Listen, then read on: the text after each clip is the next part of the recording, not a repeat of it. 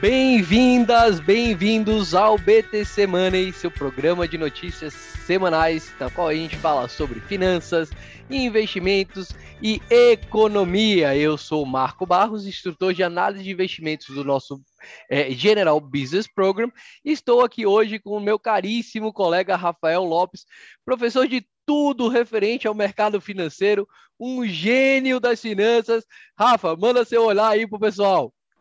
Fala pessoal, tudo bem? Prazer estar com vocês novamente, bora lá para mais um BTC Money. A gente está com vagas abertas, inscrições abertas para os nossos cursos de finanças, de FP, o curso de opções avançado, curso de Value Invest, então muita gente chegando, muita gente entrando, se inscrevendo e esperamos vocês também, vocês que estão nos ouvindo, para compor nossas turmas. A gente sempre fica muito feliz quando a gente pode ter mais pessoas, né, boas, inteligentes, compondo e agregando para a gente fazer discussões ricas, enfim, e desenvolver as aulas, né? Então, bora lá para mais um BTC Money.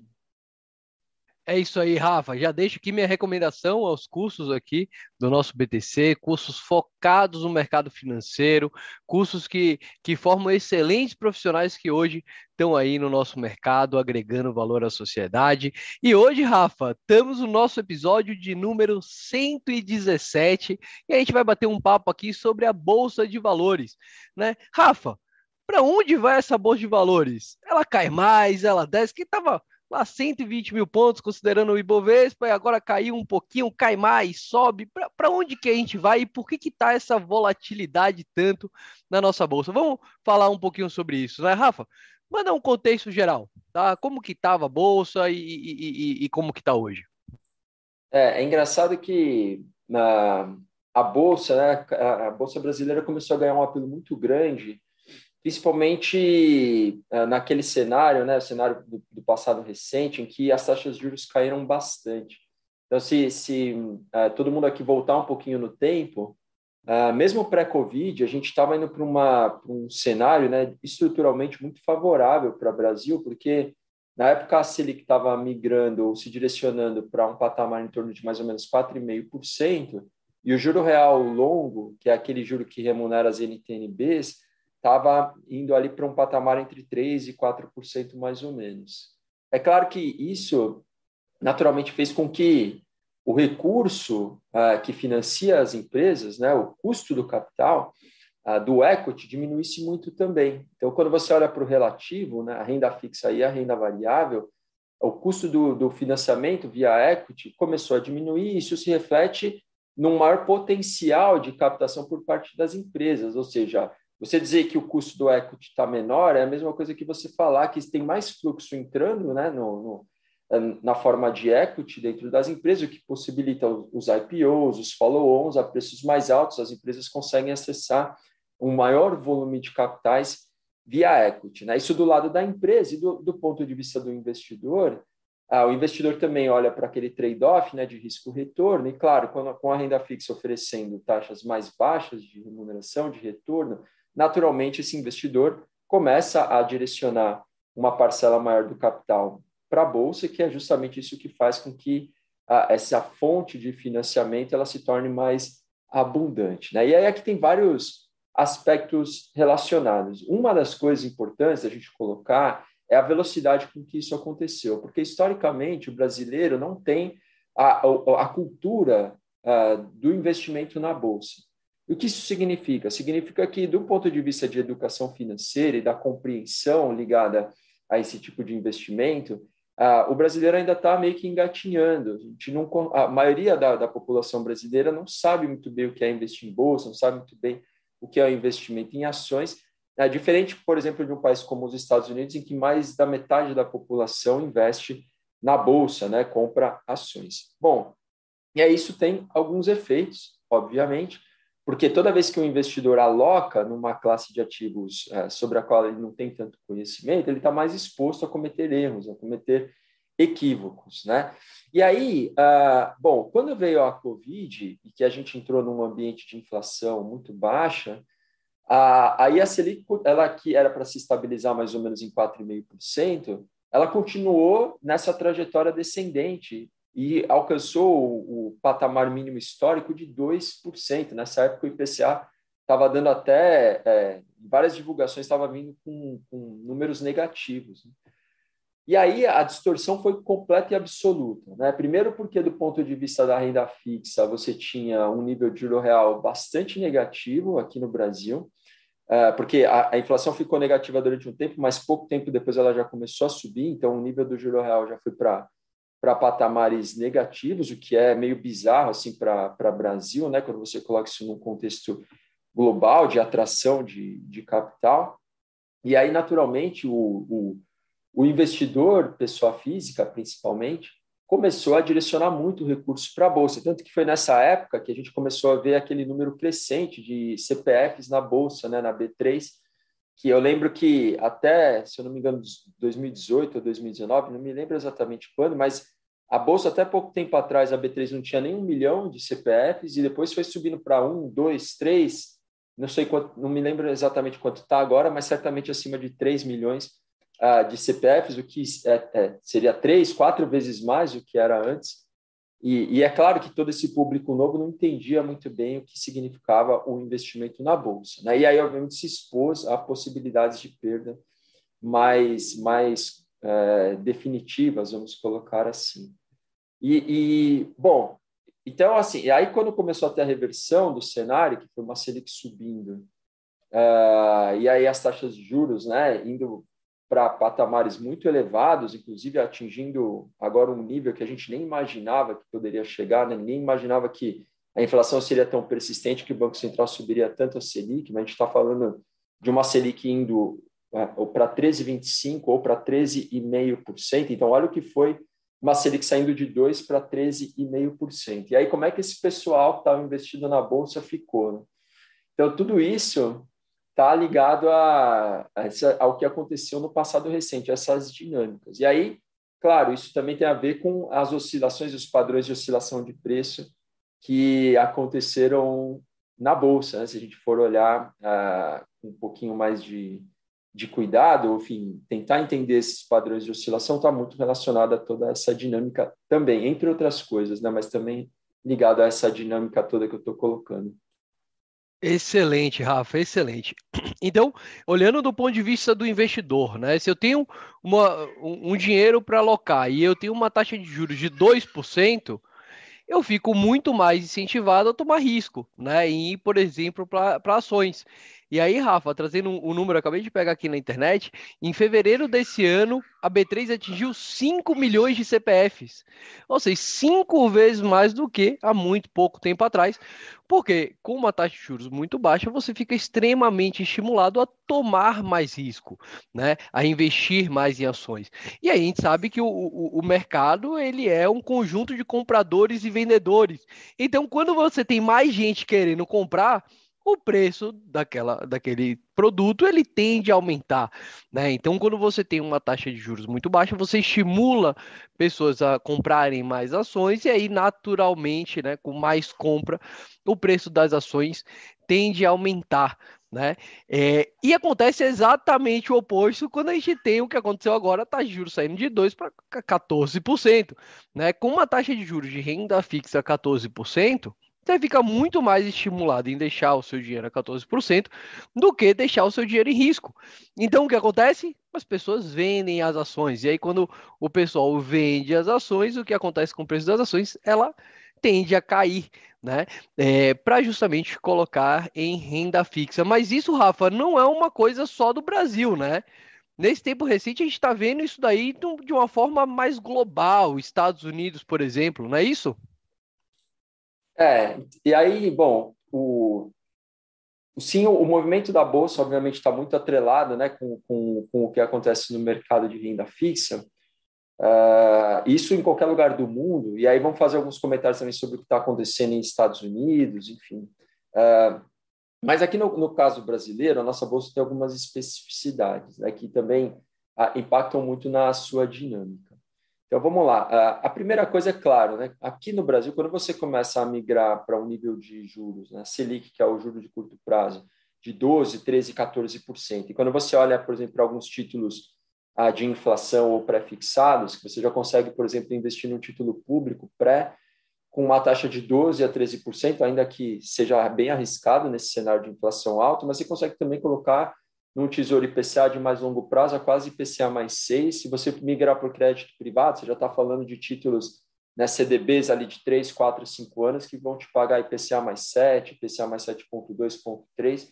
Você consegue fazer esse tipo de alocação, o que, obviamente, faz com que, quando você olha para a relação risco-retorno, trade-off, o investidor ele acaba direcionando o recurso dele para renda fixa, né? Um juro composto, se você trava uma taxa, um IPCA mais 6, 7, isso durante 5, 10 anos te proporciona um ganho muito significativo, além da proteção contra a inflação, que é o maior receio que todo investidor tem quando investe em moeda não conversível, em moeda fraca, como é o caso da nossa moeda brasileira, né, do real. Então, naturalmente, quando as taxas de juros sobem muito, você tem um maior fluxo sendo direcionado para a renda fixa, aí você não tem fluxo suficiente nem para sustentar, né, os preços na Bolsa, mas também não tem fluxo suficiente para sustentar os preços em mercados como o de fundos imobiliários, por exemplo, que está sofrendo bastante também, né? Então, esse é o primeiro ponto que está ligado a essas distorções que os juros muito altos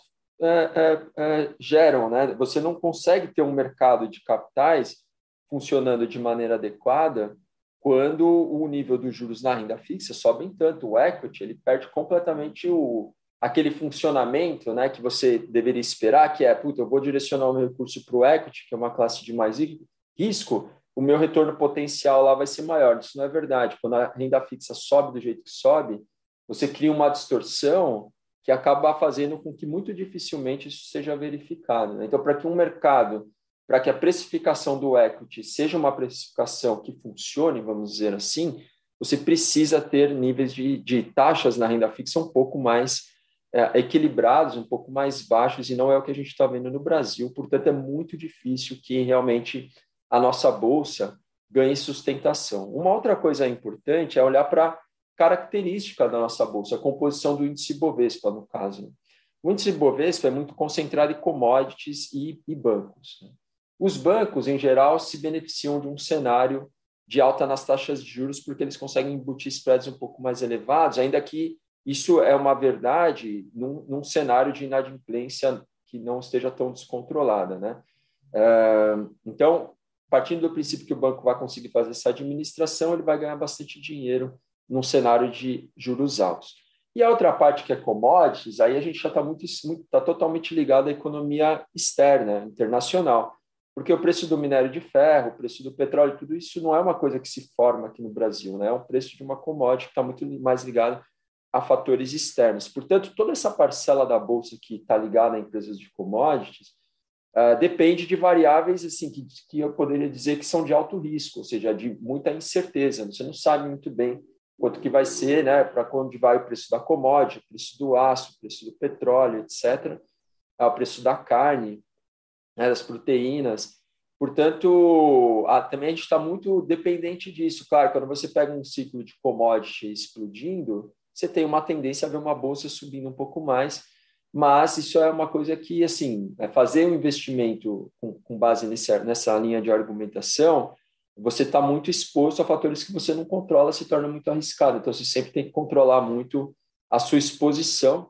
A moral da história, realmente o índice Bovespa hoje não é um índice atrativo, porque se você olhar para esses componentes, né, que depende muito de commodities, que é uma coisa muito arriscada, e ao mesmo tempo, num nível de taxas de juros tão altas, é difícil você ver tanto fluxo migrando para a Bolsa, é muito difícil também que a gente veja a nossa Bolsa, o índice Bovespa, entrando numa trajetória de valorização mais consistente, né, uma coisa mais sustentada. É isso aí, Rafa. Trazendo aqui, né, então, o índice Bovespa, você trouxe commodities, que é extremamente especulativo, não tem como saber, e um mercado bancário que tem cada vez mais concorrência aqui no Brasil, né?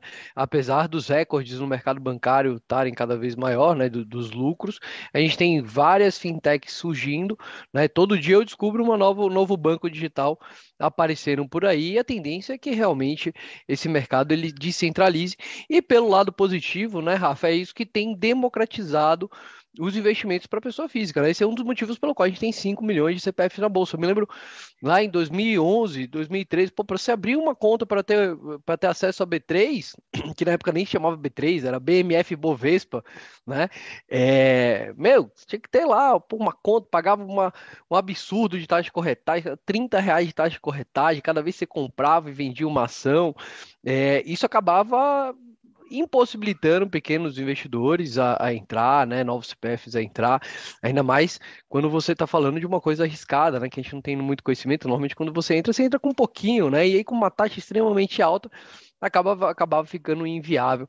E aí essa democratização do mercado financeiro, hoje a gente encontra bancos corretoras que nem cobram taxa de corretagem, né, então compra e venda, sem pagar nenhuma taxa para aquela corretora específica, né? Então, o cenário do Ibovespa, eu concordo com você, Rafa, eu não vejo tanta coisa positiva aí olhando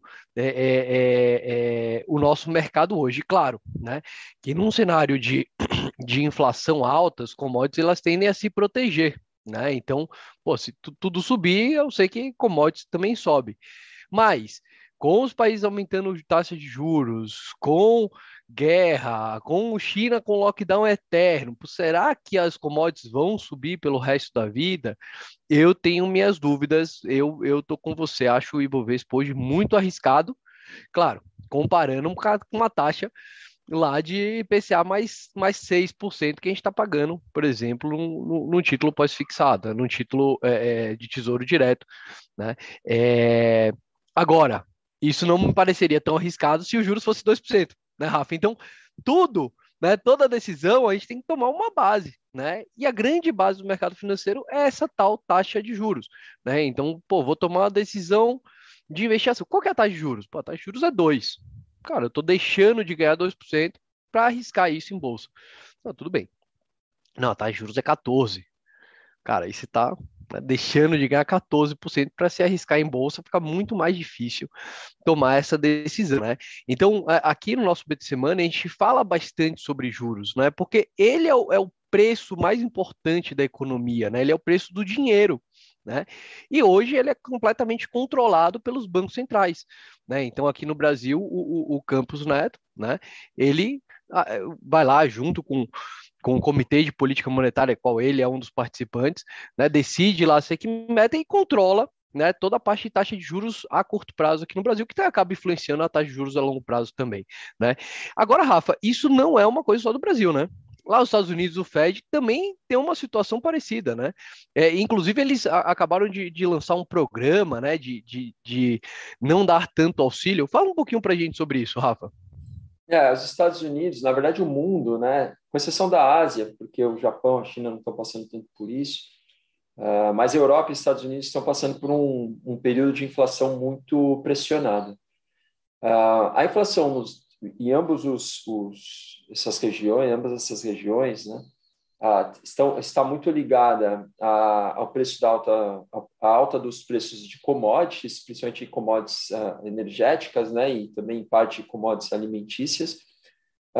E no caso dos Estados Unidos especificamente, a gente está vendo também uma influência muito grande do mercado de trabalho extremamente aquecido, o que tem levado, né, a pressões salariais e aumento de custos das empresas, tudo isso está sendo repassado para a ponta, para os preços. Então, fazendo uma breve análise, quando a gente olha para o CPI americano, se você exclui esses itens mais voláteis, né, que é o impacto ou a influência dos preços da energia e alimento, e fica só com o que eles chamam de core CPI, esse componente de inflação ele está um pouco mais baixo, mas ainda está alto. E aí que é o grande risco, porque se você tiver uma elevação persistente, né, dos níveis de preço na economia como um todo, com exceção dessa parte, né, que eu falei de itens mais voláteis, aí o que você tem é efetivamente uma destruição de poder de compra, né, de riqueza, porque, obviamente, todo mundo tem sua riqueza lá denominada em dólar. O dólar perde muito valor em relação aos bens e serviços da economia, então as pessoas empobrecem por conta disso. A inflação de commodities ela é menos preocupante porque esse dinheiro volta, né? Ou seja, quando as commodities caírem de preço, você pode ter, de novo, um fluxo caminhando em direção a consumo, por exemplo, de outros bens. Então, não é tão importante. Agora, se você tem uma alta persistente desses itens que compõem o core, né, aí o problema é maior, porque aí você tem essa perda permanente realmente de poder de compra da população, das pessoas. Aí menos riqueza, você depois tem que compensar isso de alguma maneira, né? Tentar fazer com que esse impacto seja compensado de alguma forma. Então, toda essa preocupação com a inflação tem levado o Fed a fazer o quê? Tentar fortalecer a moeda. Como? Aumentando a taxa de juros. Tanto que existe um índice que compara o dólar contra uma cesta de moedas do mundo. Aí, basicamente, compara com o euro, ien, dólar canadense, são as principais moedas que compõem essa cesta. E o dólar está ganhando muita força em relação a essas moedas, está na máxima histórica, acho que de 20, máxima de um período de 20 anos, aproximadamente, porque a Europa ainda não começou a subir juros e o Japão está com a política ainda acomodatícia, porque a inflação lá está em 1,3%, então eles não estão nem aí, continuam enchendo a mão lá o Banco Central. Portanto, o dólar tem ganhado força em relação a essas moedas. Mas qual que é o ponto, né? Então, para controlar essa inflação, o Fed está subindo as taxas de juros e também está fazendo o que a gente chama de tapering, que é o quê? É diminuir aquele programa de compras de títulos no mercado, tanto títulos de crédito público quanto privado. E aí eles começaram com um volume que vai chegar até 47,5 bi por mês, que eles estão fazendo isso através da não rolagem das dívidas que eles têm no balanço do Banco Central, né? Então, deixa vencer e não recompra. E daqui 3 meses, mais ou menos, eles vão aumentar isso para 95 bi. Então, em paralelo, eles vão fazendo o aumento dos juros e diminuindo, né, através do tapering, diminuindo a quantidade de títulos que eles têm no balanço, o que faz basicamente com que você tenha menos dinheiro em circulação, né? Principalmente por conta do crédito, que aí tem aquele fator de multiplicador monetário. Quando você aumenta a taxa de juros, você tem menos crédito, você diminui o dinheiro em circulação. Esse é o principal canal que eles estão usando, então, para colocar esse freio, e vão fazer isso na medida do que eles acharem necessário para controlar a inflação, porque essa alta persistente não pode acontecer, senão o efeito é muito mais destrutivo, né? de destruição de valor das famílias e de todo mundo que tem patrimônio em dólar. Portanto, aquela farra de dinheiro infinito está meio que acabando, tá? Não é que está acabando, ainda tem muito dinheiro, muita liquidez, mas está diminuindo. E aí o mercado está reagindo, dando meio que uma panicada. E boa parte essa incerteza em relação até onde o Fed vai com taxa de juros é o que fez, por exemplo, com que o S&P americano saísse dos níveis, né, de 4.600 pontos, mais ou menos, no final de março, começo de abril, e aí está fechando agora em meados de maio, mais ou menos em 3.900 pontos. A gente está falando de uma desvalorização entre 10% e 15%, que é bem expressivo para a S&P americana. E aí o índice Bovespa, de alguma maneira, acompanhou esse movimento, que na mesma época saiu de 121 mil pontos para alguma coisa em torno de 105 mil pontos, mais ou menos. Portanto, essa dinâmica, isso é o que está acontecendo, e tudo isso tem impactado muito o mercado de criptos também, né? Bitcoin, Ethereum, várias outras criptos caíram muito, algumas até quase que deixaram de existir nesse período. Então, eu diria que já tem um pouco de sentimento de pânico, isso é até legal, a gente conversa muito sobre isso nas nossas aulas, né? Se a inflação começar a arrefecer, a partir do momento que a gente tenha esses sinais, o mercado deve reagir positivamente. Então, em algumas ações que sofreram muito, que sofreram mais esse impacto desse medo, né, que já está começando a se estabelecer, ali já pode começar a aparecer uma outra oportunidade de ir se posicionando em bolsa, aproveitar esse movimento. Mas, claro, a gente tem que contar, né, primeiro, com uma certa acomodação da inflação e diminuição da inflação, precisa cair, e também torcer para terminar a guerra na Ucrânia, que certamente a hora que isso acontecer, os mercados vão ganhar um fôlego. E estão falando muito de uma guerra longa lá, mas eu não sei muito bem quanto tempo mais a Rússia vai aguentar, né? E vai entender que faz sentido permanecer nesse conflito, porque eu acho que, no final das contas, não está sendo muito bom para ninguém. Então, vamos torcer para que essas coisas passem logo, a inflação comece a se controlar e que, né, Tomara que esse conflito na Ucrânia termine o quanto antes. Tomara, né, Rafa? Tomara. Estamos todos torcendo. Guerra nunca é bom.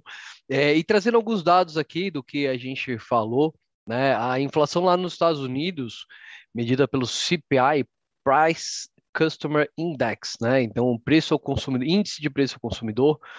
Lá nos Estados Unidos, nos últimos 12 meses, os produtos aumentaram em 8,5%, sendo que só nesse mês eles tiveram um aumento de 1,2%. Aqui no Brasil, isso parece até normal, né?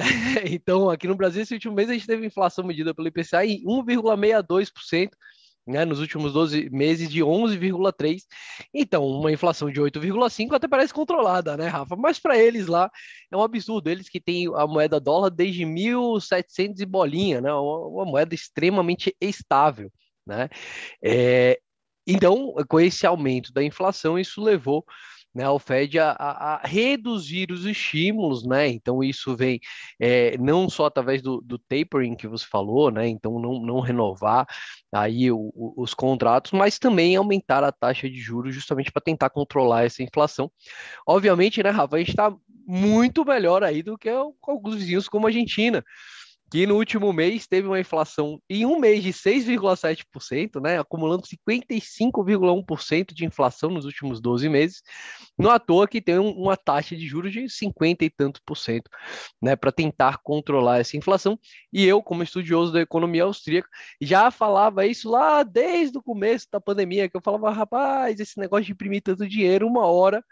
esse dinheiro chega na desvalorização, né? Ou seja, o que a gente vê aqui não é que os preços estão aumentando porque os produtos estão ficando mais sofisticados e tal, mas porque o dinheiro efetivamente desvaloriza.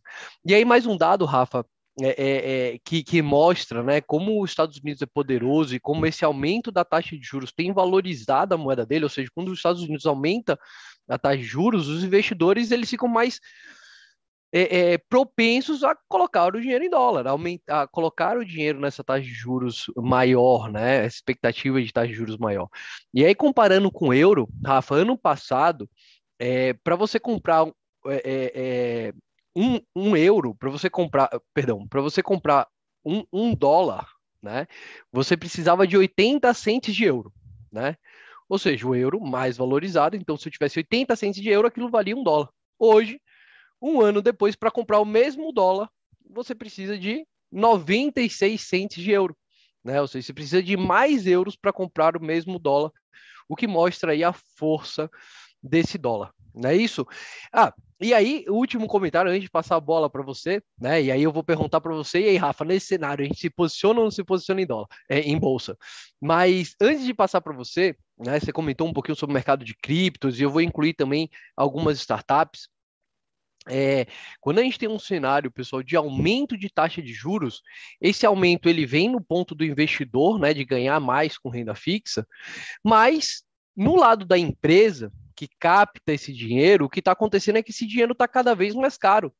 Então, para muitas startups, empresas que estão começando, esse custo ele aumenta bastante, né, fazendo com que grande parte das empresas, inclusive, não sejam viáveis numa taxa de juros dessa. A gente estuda no GBP um índice, um instrumento chamado taxa interna de retorno, né? Ou seja, se eu investir nessa empresa, quanto que eu espero ganhar ao longo dos anos?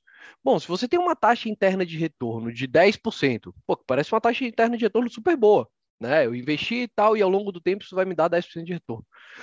Isso num cenário de taxa de juros básica a 2% é lindo e maravilhoso. Agora, num cenário de taxa de juros básica a 14%, Rafa, quem é que vai investir num negócio para gerar taxa interna de retorno? Talvez, se tudo der certo, de 10%, se você pode deixar o dinheiro parado a 14%, né? Tem até uma famosa frase no mercado, né, que quando a maré abaixa, que a gente vê quem está nadando pelado, né? Ou seja, quando o dinheiro fica mais caro, que a gente vê quem realmente está dando lucro ali, quem que vai se fortalecer, quem que vai seguir para frente, quem que vai ficar. E aí eu passo a bola para você, Rafa. E aí, nesse cenário todo, a gente se posiciona ou não se posiciona em bolsa? Devo tirar minha grana de bolsa ou devo colocar mais? O que eu faço? A avaliação de bolsa, sempre você tem que olhar muito especificamente para cada nome, para cada empresa, né? Então, assim, eu diria que índice hoje não é, na minha visão, uma coisa muito atrativa. Ainda mais que a gente está se aproximando de um cenário eleitoral, né? Dependendo aí do resultado que a gente tenha, pode ser que a partir de 2023 a gente tenha um cenário um pouquinho mais favorável para alocação em índice, em bolsa. Agora, hoje eu diria que realmente, quando você olha para o trade-off, né? Porque basicamente assim, quem olha para... Quando você considera a possibilidade de investir em Bolsa Brasil, você sempre olha para as alternativas. Quais são as principais? É você jogar o dinheiro para renda fixa ou você fazer um investimento em Bolsa Estrangeira, que hoje é muito fácil, né, você fazer isso.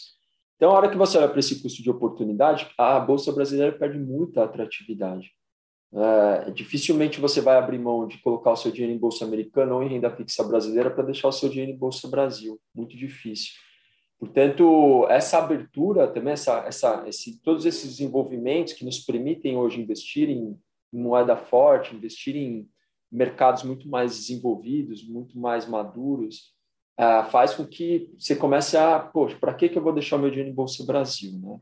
Então, para fazer a alocação de recurso aqui em Bolsa Brasileira, você tem que realmente ser capaz de identificar alguns nomes, fazer aquela análise e falar, puta, eu vou colocar o meu dinheiro nessa empresa porque eu acho que essa empresa é uma empresa que realmente vai proporcionar ganhos, né, ou obter uma lucratividade muito expressiva ao longo do tempo. Portanto, você tem que ser capaz de fazer essa análise. E aí, claro, quais os setores que num ambiente de inflação muito alta costumam dar um pouco mais de proteção? O setor de energia, sem dúvida nenhuma, né? Então, você colocar em algumas elétricas, ali pode ter algum benefício. Algumas empresas do setor financeiro ou seguradoras, é o caso dos bancos, é o caso, por exemplo, da Brasil Seguridade, né? Entre alguns outros nomes. É um setor que é mais resiliente, se beneficia de alta dos juros. Ali você pode encontrar algumas boas possibilidades também. E se você tiver uma perspectiva positiva em relação a commodities, eventualmente identificar alguma empresa também nesse setor. Se olhar, por exemplo, para empresas como a Suzano, que tem uma série de vantagens competitivas, né? E aí apostar num play, aí num case de sustentação dos preços, né? De papel e celulose no mercado mundial, aí você pode entrar ali também, que aí é quase que uma alocação via Brasil em economia externa, né? Porque é uma empresa que gera receita toda em dólar e que está muito atrelada a fatores externos, a economia mundial, como ela se desenvolve. Então, ali também, alguns nomes, às vezes, industriais, mas fugir de setores como varejo, educacional, né? Que são setores que estão muito expostos e acabam apanhando muito em cenários de alta inflação. Enfim, isso falando de forma bem geral, mas claro, o nível de detalhamento, o estudo, a avaliação da empresa tem que ir muito além disso, tem que ver questões ligadas a endividamento, você tem que olhar para a parte toda de ativo imobilizado, se está mais ou menos exposta à depreciação, enfim, uma série de análises, mas de uma maneira geral eu diria que realmente está bem mais difícil ganhar dinheiro alocando em Bolsa Brasileira, posto, né, todos esses fatores que eu estou levantando. Excelente, Rafa, e ao mesmo tempo surgem ótimas oportunidades, né? Então, quando o mercado cai, a gente tem a oportunidade de comprar boas empresas a preços mais baratos, né? Porque a gente sabe que o mercado são ciclos, né? Então, estavam juros muito baixos há pouco tempo atrás, agora está muito alto, no futuro cai de novo, né? Uma taxa extremamente controlada, então é interessante a gente surfar esses ciclos e entender como que a gente pode ganhar em cada um deles, né? É óbvio que agora com a expectativa de continuar esse aumento de taxa de juros, sai fora de varejo, sai fora desses ramos que tendem a ser mais machucados, né? Quando a taxa de juros aumenta, né? Quando a gente entra numa crise.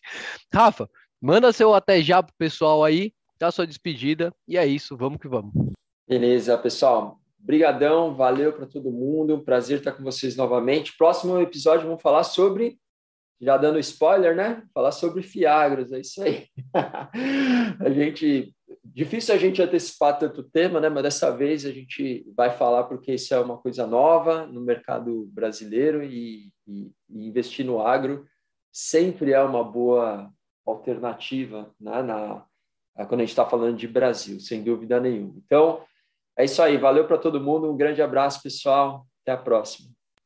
É isso aí, muito obrigado a você que ouviu, assistiu a gente até agora e até o próximo BTC Money, onde falaremos sobre Fiagro. Ótima semana!